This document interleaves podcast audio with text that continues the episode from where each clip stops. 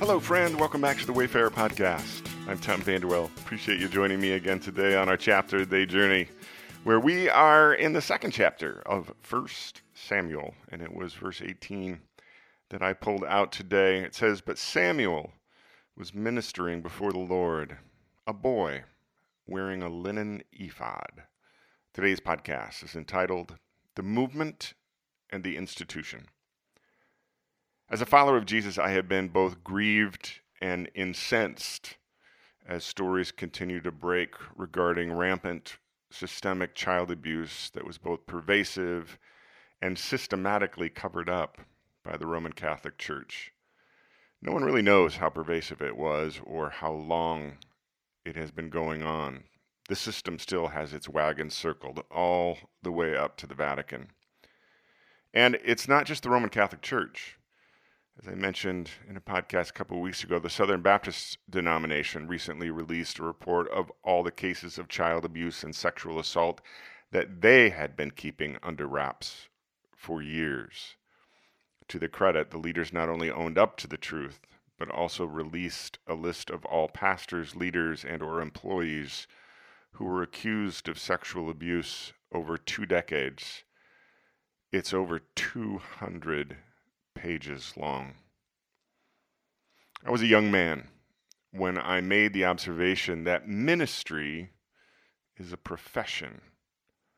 A person with no real spiritual calling or gift or even faith can go to school, get a theology degree, and get a job leading a church.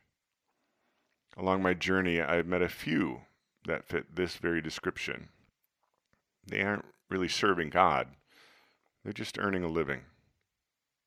I would later go on to observe in my study of history that ever since the organic Jesus movement of the first couple centuries became both religious and political institution known as the Holy Roman Empire, professional ministry was conferred with a certain amount of worldly power. And the higher up in the institution, the more absolute the power became. You know what has been said about power, don't you? Power tends to corrupt, and absolute power corrupts absolutely.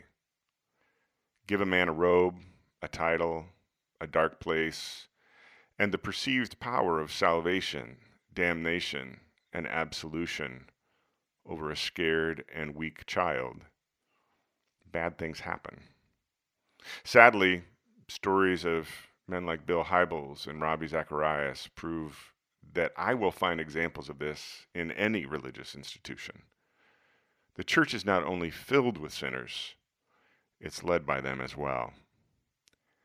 Today's chapter is a testament to the fact that the problem has existed forever. This isn't new.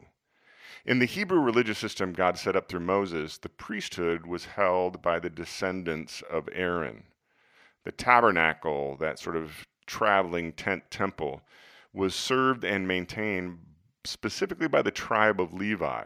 You didn't choose the role, you were born into it.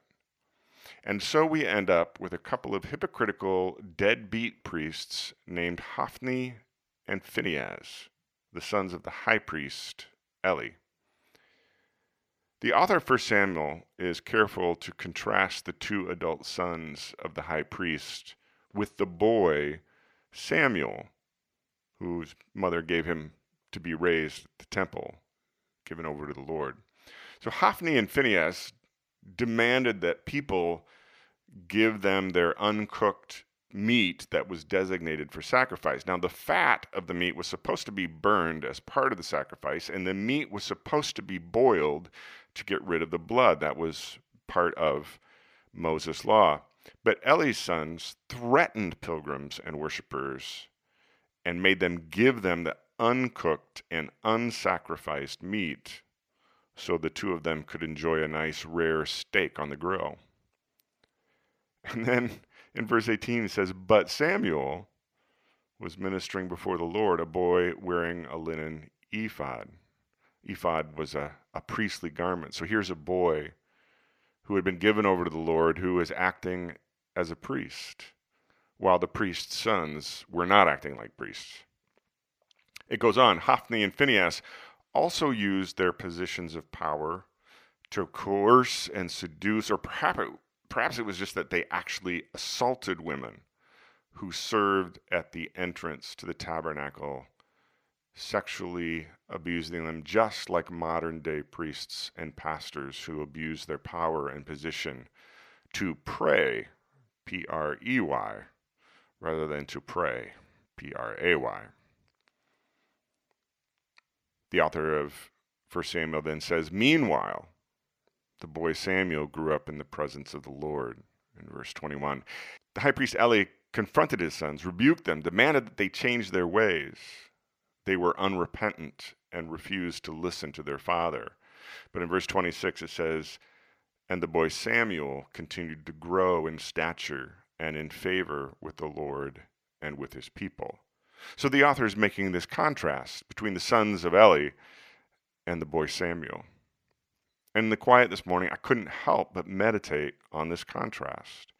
You know, the paradigm that Jesus created with his initial followers was that of spiritual disciples whose lives had been committed and changed by the indwelling Holy Spirit, and a dedication to love and humility and generosity and spiritual discipline followed. His followers then passed this paradigm on to their disciples, who then followed them who and pass it on to their own disciples. And so it continues like spiritual generations.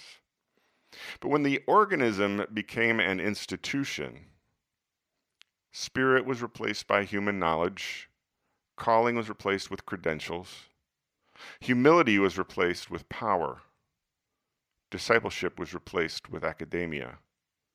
Spiritual authority was replaced by human bureaucracy.